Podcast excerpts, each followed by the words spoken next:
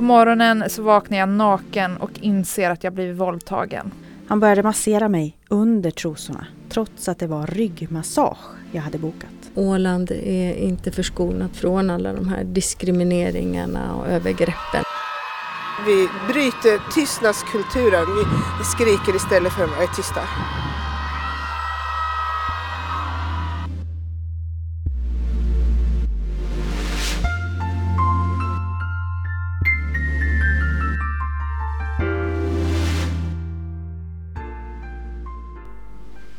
Jag var 13 till 14 år.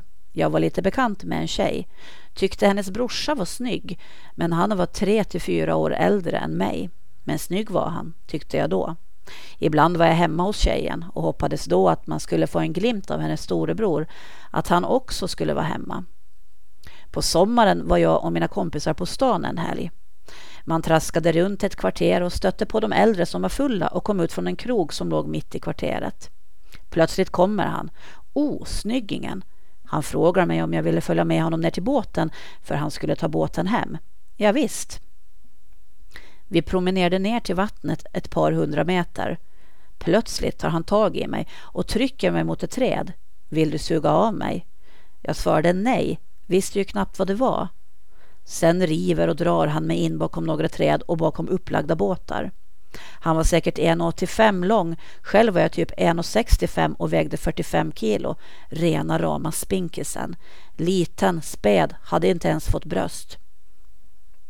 Han drar ner mina byxor och trosor till anklarna, likaså sina egna. Han bänder mig på rygg och håller mig nere medan han försöker föra in den. Jag kämpar emot med hela min kropp. Jag korsar mina fötter så han kommer inte längre än mellan låren. Han bänder otaliga gånger upp mina fötter med sina för att få mina ben isär. Jag korsar dem på nytt, spänner hela min kropp och skriker mig hes med upprepade hjälp, men ingen hör mig. Han håller ena handen för min mun. Jag hyperventilerar. Jag är helt slut och andfådd. Han fortsätter kämpa med att nå dit han vill. Det är sensommar och det är rätt mörkt ute. Klockan är kanske elva eller runt midnatt. Plötsligt ser jag en polisbil komma glidandes på den lilla vägen som går till en vändplan. Kanske bara 20 till 30 meter bort. Yes, tänker jag, nu är det över. Jag tar i allt vad jag kan och ropar Hjälp! Hjälp! Polisbilen glider vidare. Han har nu släppt koncentrationen på vad han höll på med och är nu i sitt esse med att strypa mig. Jag ser att polisbilen har vänt och glider tillbaka. Jag kan inte skrika för jag får inte luft. Jag känner hur jag håller på att svimma. Jaha, nu dör jag, tänkte jag. Plötsligt släpper han mig, stiger upp och drar på sig sina byxor och frågar Vad fan är min klocka? Jag har inte mycket kraft kvar nu, men jag knagglar mig upp på de skakiga benen, drar upp mina byxor, men jag har bara en sko. Han letar sin klocka och jag letar min sko. Då slår det mig plötsligt. Vad fan håller jag på med? Spring för helvete! Jag ser min sko, plockar upp den och tack vare adrenalinet så springer jag upp på stan igen. Blodig runt näsvingarna, blod i mungiporna, totalt söndergråten och blå hals. Jag träffar på mina vänner och försöker förklara vad som hänt. Men det är svårt eftersom jag hulkar efter allt gråt och rösten bär inte efter allt skrik. Nej, jag anmälde inte heller. Hatet mot killen lever kvar som om det var igår. Tack och lov har han flyttat från Åland. Varför hade inte polisen fönstret öppet så de kunde höra mig? Så här berättade en åländsk kvinna i Facebookgruppen Dammen brister som offentliggjordes den 29 november som en i raden av olika grupper som startats som ett led i kampanjen metoo.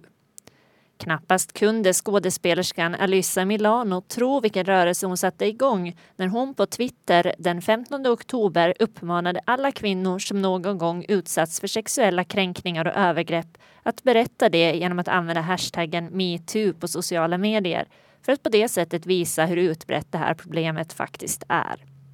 I Sverige fick kampanjen enormt genomslag och många undergrupper skapades. Hashtaggar som “med vilken rätt”, “deadline” och “vi kokar över” samlade kvinnor från juridiken, journalistiken och restaurangbranschen.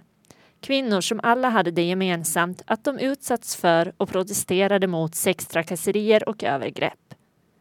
Det dröjde inte länge förrän också kvinnor i svensk Finland fick sin egen hashtag. Dammen brister skapades på Facebook och 6 111 personer skrev under uppropet, många av dem åländskor. Och mitt i alltihop stod åländska Ida Kronholm som tillsammans med några andra administrerade uppropet.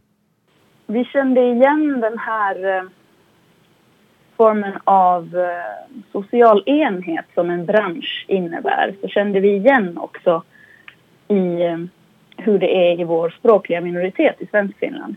På samma sätt som alla som gör teater i Sverige känner varandra så känner ju nästan alla som pratar svenska i Finland varandra. Och det märker vi gör att eh, det finns ett väldigt stort stigma kring att berätta om sina upplevelser av övergrepp i Svenskfinland.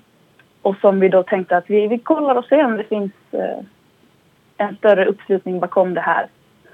Och det gjorde det ju uppenbarligen. Jättemånga eh, som nu har berättat om sina övergrepp så säger att, att det här har jag aldrig vågat säga till någon förut, någonsin. För att jag är rädd att det ska stoppa mina chanser i arbetslivet, att det ska bli jobbigt med min släkt eller med min familj eller i min förening.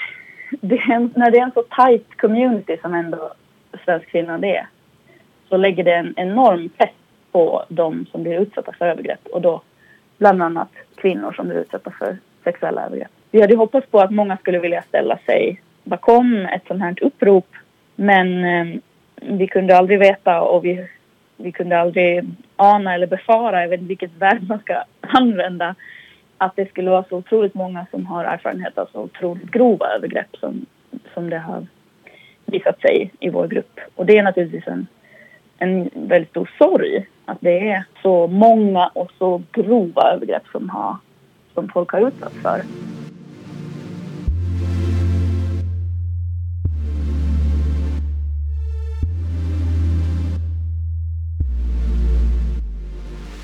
När jag var 18 år anmälde jag en kollega på min arbetsplats. Han hade flera gånger ringt mig på natten när han var ute och festade och när jag svarade så skrek han mitt namn och sade att han ville knulla mig. Efter att jag anmält det kom min arbetsgivare fram till mig och bad mig att sluta sprida dålig stämning på arbetsplatsen. Att inte ta med mig mina privata problem dit. Jag anklagades för att skapa en dålig arbetsmiljö. Det slutade med att jag fick be om ursäkt till min kollega och blev tillsagd att lösa mina konflikter privat i fortsättningen. När jag för några år sedan var anställd inom den offentliga sektorn på Åland gick jag till en av massörerna som arbetsgivaren upphandlade tjänster av. Jag hade ont i nacke och skuldror som så många andra och fick tips om en massör som arbetsgivaren anlitade. Jag gick till honom några gånger, tyckte att han var bra, att massagen hjälpte. Men efter fyra, fem gånger, minns inte riktigt, men då förändrades upplevelsen. De första gångerna hade han varit normal, agerat professionellt. Men den här gången så var han som en annan person. Passivt aggressiv, tystare, mer hårdhänt. Han började massera mig under trosorna, på rumpan, trots att det var ryggmassage jag hade bokat. Min magkänsla sa att det inte var okej. Men det är svårt när en redan gått med på att en person en aldrig annars skulle haft närkontakt med får ta på en och massera.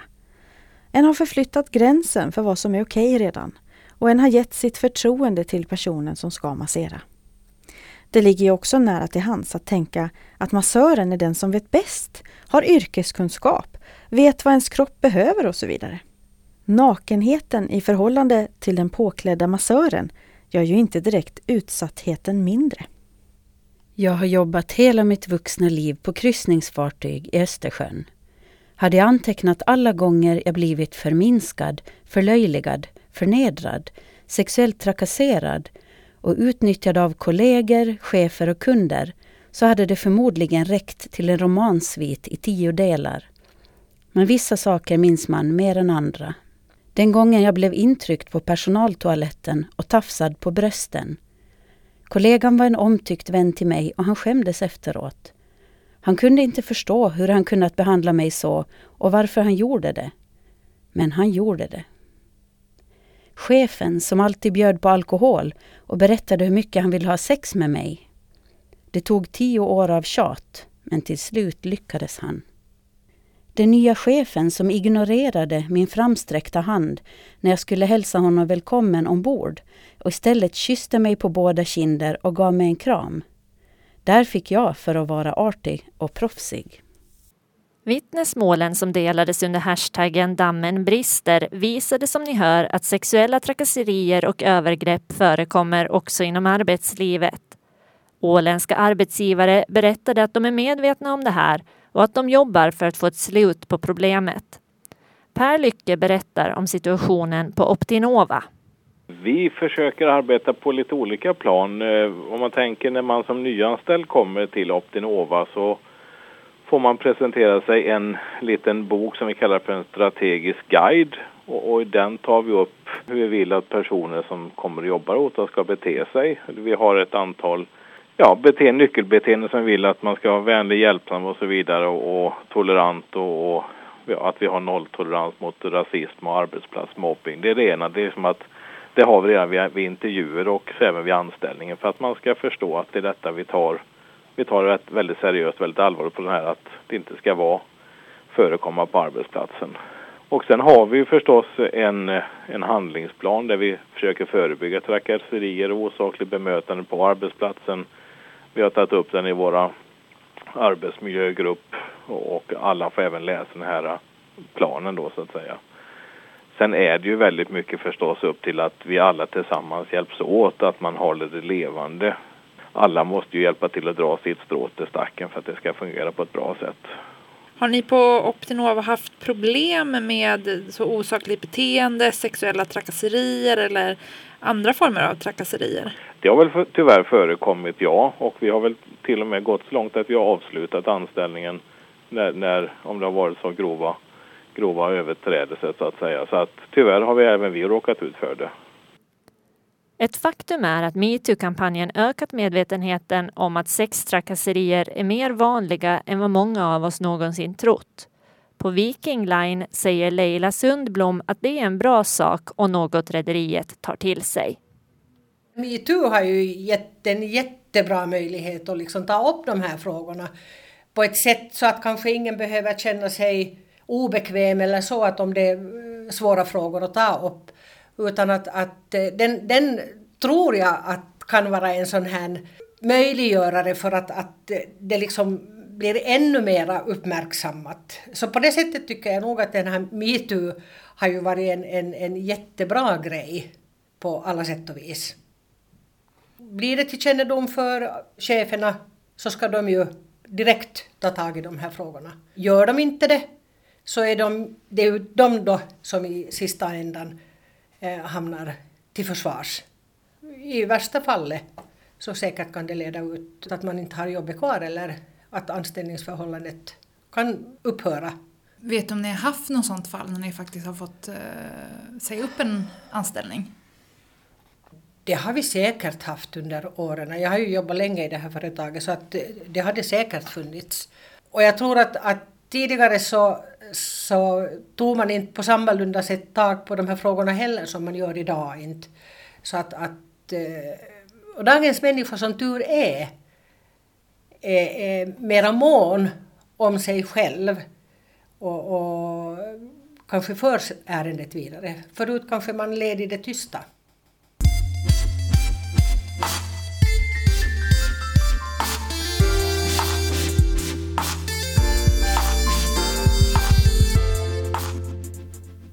Var 19 år, blev erbjuden av en manlig bekant, mycket äldre än jag, att vara med i ett projekt han satt ihop. Vi kallar honom X. Jag var med på prov och det var kul och jag gick med. Vi jobbade i X villa. Under tiden vi lärde känna varandra bjöd de mig med på restaurang och barer hela tiden. En av kollegorna, Y, bjöd alltid och gav mig komplimanger för min begåvning och mitt utseende. En familjemedlem till mig hade nyligen gått bort och jag blev ett tacksamt mål för Ys omsorger. En kväll efter att vi jobbat så utnyttjade Y mig sexuellt medan X var i våningen under. Sen började Y stalka mig med sms och telefonsamtal.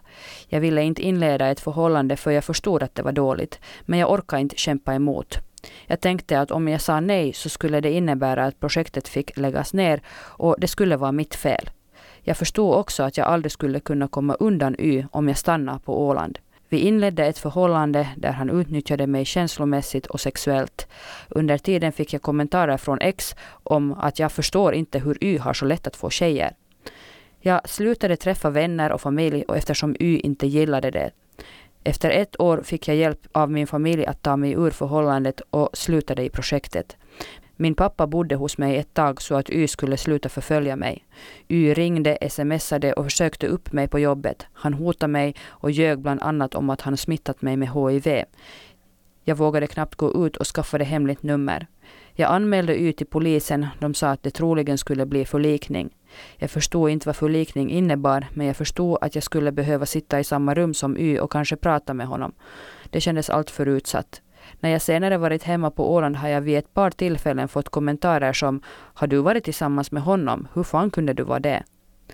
Jag hoppas att min berättelse gör att folk förstår att det inte handlade om ett fritt val. Jag hoppas att färre skäms för sin utsatthet och att det blir lättare och tryggare att anmäla liknande brott.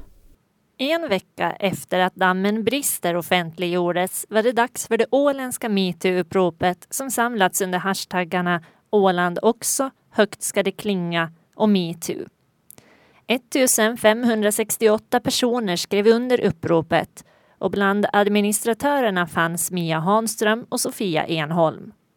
Åland är inte förskonat från, från alla de här diskrimineringarna och övergreppen som, som eh, finns i samhället och Åland är precis som alla andra områden. Eh, vi har samma slags tystnadskultur om det här som gör att, att vi inte riktigt tar frågan på allvar.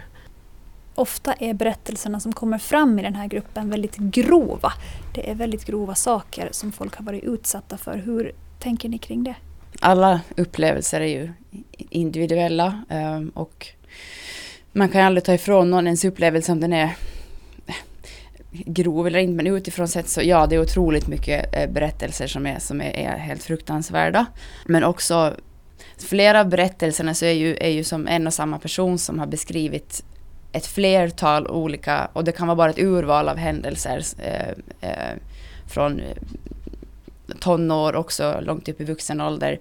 Från eh, kränkningar på krogen till övergrepp av pojkvänner. Eh, det, det liksom och, och, det som belyser den här problematiken är just att det är så många som beskriver så många olika händelser som man blivit utsatt för liksom under, under hela sitt liv som kvinna egentligen.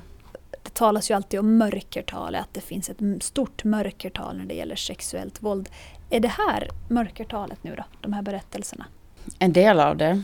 Jag tror att det fortfarande finns jättemånga kvinnor eh, där ute som, och barn som inte pratar om det. Men det här visar ju ändå på den här mobiliseringen av eh, ehm, kvinnor på, på, på sociala medier och den här namninsamlingen så visar ju på det, alltså det är ett jättestort antal eh, sett till den åländska befolkningen. Verkligen. Och nu har jag absolut inga siffror på hur många anmälningar som har kommit in eh, eh gällande sexuella övergrepp och våldtäkter. Men eh, jag kan ju tänka mig att det här visar på ett otroligt stort mörkertal, verkligen.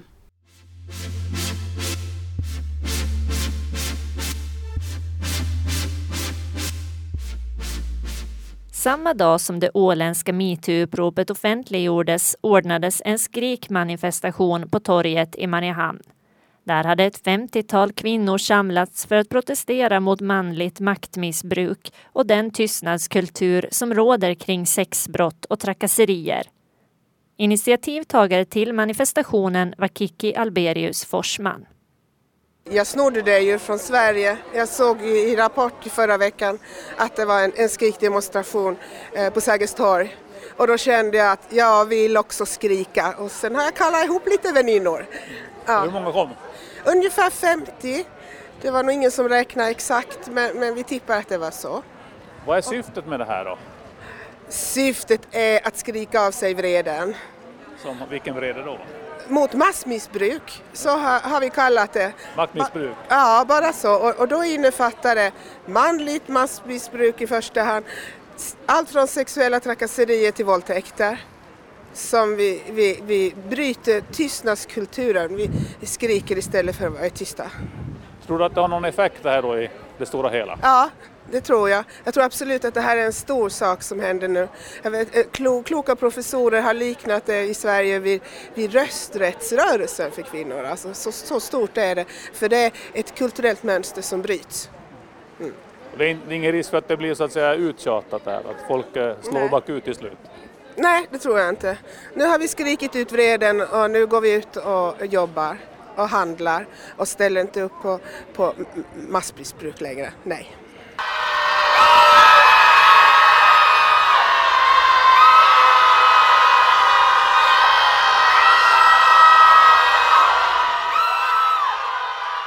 Briden. Eh, Stella Esterlund. Rigmor. Var ni med och skrek? Yep. Ja, det var vi. Varför valde ni att vara med här? Jag kan börja med dig. Eh, för att eh, no, det är en fin eh, demonstration. Och, Vad tycker du om initiativet? Eh, det tycker jag var väldigt bra. Ja. Mm. Varför valde du att vara med? Eh, just för att uppmärksamma då hela den här kampanjen och, eh, och den här, alltså hur vanligt det är med våld och sexuella trakasserier ändå i vårt samhälle och lyfta upp det. Det är ju, man talar om att göra det synligt men man kan också göra det hörligt. Jag tyckte det var ett bra initiativ att, att verkligen låta det höras. Jag tänker på det, de vrål som finns inom de kvinnor som har blivit utsatta. Det åländska uppropet, hur, hur reagerade ni själva? Jag tänker det har varit jättetungt att, läsa, ta del av de där historierna och jag har inte klarat av att läsa alla. Men det som jag har reagerat på är det att det har varit väldigt många kvinnor och flickor som har berättat om eh, upplevelser från sin tonårstid och det tycker jag har varit väldigt eh, berörande och, och jag blev lite förvånad också att det var så vanligt. Det är tungt att, tungt att läsa och, och höra och, och så här. Men inte är förvånad att det är så vanligt som det är. Äntligen.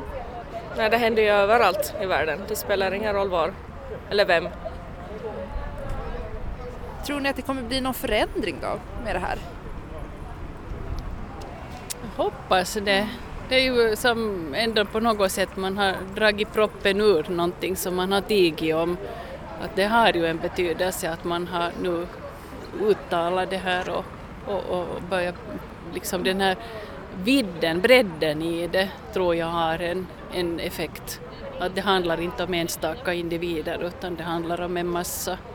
Dels har det varit, är det verkligen så, så illa? Och sen tyvärr på något sätt har det känts som att tyvärr har jag inte blivit så förvånad. Det har liksom blivit lite dubbelt att det verkligen är så illa har man inte förstått men samtidigt så blir man inte förvånad över det för egen del. Och sen har det ju också gjort att man, som många andra har sagt, att man börjar fundera över, över sig själv. Och det är inte så dåligt kanske. Saker som man tar som jargong blir kanske ja, någonting annat. Man, ja, visst, man får lite funderingar. Börjar fundera på vad som händer egentligen. Mm. Klart det kommer att förändra en men sen är det lite svårt att säga på vilket sätt. Men i och med att man är medveten om det så måste man nog ta två steg tillbaka och börja fundera lite. Så nej, jag är inte förvånad över att det var så stort men samtidigt blev jag förvånad över att är det så otroligt stort. Att jag menar att det har försigkommit, det är ju inget snack om saken. Men att det var så ett enormt mycket, det... Nej, det hade jag inte riktigt koll på.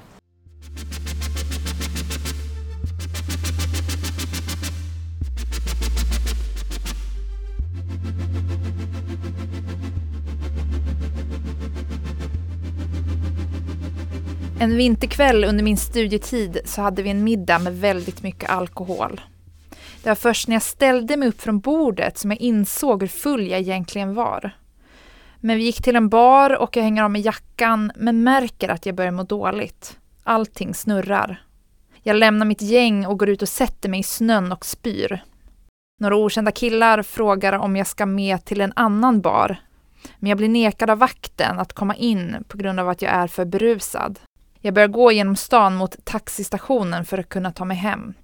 Nästa minnesbild är att någon sitter i taxin med mig och jag vet inte varifrån han dök upp. Jag är för trött och jag orkar inte bry mig. Nästa minnesbild är att han kommer med mig in i min lägenhet och nästa bild är att någon ligger ovanpå mig i min säng och har sex med mig. Men jag är för trött för att säga nej så jag sover vidare medan han kör på. Nästa minnesbild är att han står i dörren och går sin väg. Jag är för trött för att tänka och sover vidare.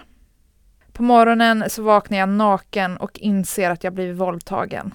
Men inte kan man anmäla någon man inte vet vem det är, eller hur han ser ut, eller ens vilket språk personen i fråga pratar. Många kvinnor har i sina vittnesmål under metoo-kampanjen berättat att de inte vågat eller orkat polisanmäla de övergrepp de varit med om. Kommissarie Olof Linkvist säger att polisen får in 10 till 15 anmälningar om sexbrott årligen och han säger att tröskeln kan vara hög när det gäller att anmäla. Det är ju en traumatisk händelse och, och, och, den delen kommer att, att tas upp många gånger sen både under vår förundersökning, man, man, sen pratar man med sina närmsta vänner, man kan behöva få behandling, så kommer det en rättegång och en rättegång är inte någon på det viset ska vi säga, lätt sak att till exempel sitta i domstolen och berätta vad som har hänt och det handlar ju om, om intima saker. Mm. För där måste detaljerna fram. Och man behöver då få mycket stöd och hjälp för att klara av en sån där. Vad tänker du när du hör alla berättelser som nu väller fram? Ja, det är ju alldeles förfärligt. Det är den första tanken man får att sånt här faktiskt ska hända och att det finns människor som utsätter andra människor för sånt här. Det, ja, det är hemskt. Många är ju rädda för att man ska tycka att omgivningen ska tycka att man har sig själv att skylla. Vad säger du då? Nej. Det, det, det, så är det inte, utan det är, ju, det är ju den som har utsatt den här människan för den här kränkningen. För det, och det här är ju en väldigt stor kränkning, en svår kränkning. Så det är den som dels be, behöver komma till rätta med sitt beteende och sen också få att förstå att så här gör man inte. Och sen är det ju naturligtvis så att har man gjort det här så, så, så, så vårt samhälle har ju ett, ett regelverk där, där den här typen är kriminaliserad och då ska de ställas till svars för det. Hösten 2017 blev verkligen hösten då metoo-rörelsen drog fram i samhället och upplyste alla om att sexuella trakasserier och övergrepp är vanligare än många trott. Det har varit en omskakande tid och terapeuten Maria Sundblom Lindberg säger att det kan finnas skäl att söka hjälp om man mår dåligt. Själv har hon berörts starkt av metoo-rörelsen. Jag, jag tror ju att mitt liv aldrig blir sig likt igen. Eh, de här senaste fyra veckorna så har jag tillbringat otroligt mycket tid, framförallt på nätterna, att, att läsa vittnesmål från, från kvinnor som har varit utsatta för olika typer av sexuella kränkningar men framförallt av grovt sexuellt våld. Och, och jag, jag brukar säga att, att jag, har, jag har växt upp på människans bakgård. Det finns ingenting mänskligt som är mig främmande och jag har känt liksom en sån här trygghet i det i mitt arbete som psykoterapeut att det finns liksom ingen skit som för mig liksom är konstig eller svår. Men det här är, jag är liksom fullständigt tagen. Jag, jag skulle själv ha gjort en bedömning att det finns liksom om man, en statistik, man pratar om ett stort mörkertal, men jag skulle ha sagt liksom att en på 50, en på 100 våldtäkt. Men men eh, de som skriver det är en tredjedel som har upplevt alltså grova våldtäkter. Och, och, det är också det att det här är inte liksom gubbar som hoppar fram ur buskar, det här är inte invandrarkillar, utan det här är ens eh, nära släktingar, det är ens pojkvänner, det, det, det är familj. Det är vänner, mycket så kallade vänner som våldtar en när man sover eller är alkoholpåverkad på en fest. Så jo, det, det, det är en chock. När vet man själv att man faktiskt behöver söka professionell hjälp för att kunna bearbeta vad det är nu som har hänt? Ja, när, det, när, det bör, när ens vardag blir störd eller att man blir ofunktionell, att man har liksom ångest, att man har depressioner, att man, att man funderar jättemycket på det här, att det syns i störningar, i anknytningsstörningar liksom till, till nya partners, att man får sexuella problem, att, att man har svårt med tillit, med trygghet. Då, då måste man ju söka hjälp. Metoo-kampanjen fortsätter nu, såväl på Åland som i andra delar av världen. Fler grupper startar upprop. Sveriges och Finlands riksdag har debatterat frågan och i lagtinget blir det metoo-debatt den 8 januari. Och på sociala medier, runt middagsbord och över en fika diskuteras frågorna livligt. Tystnaden har brutits.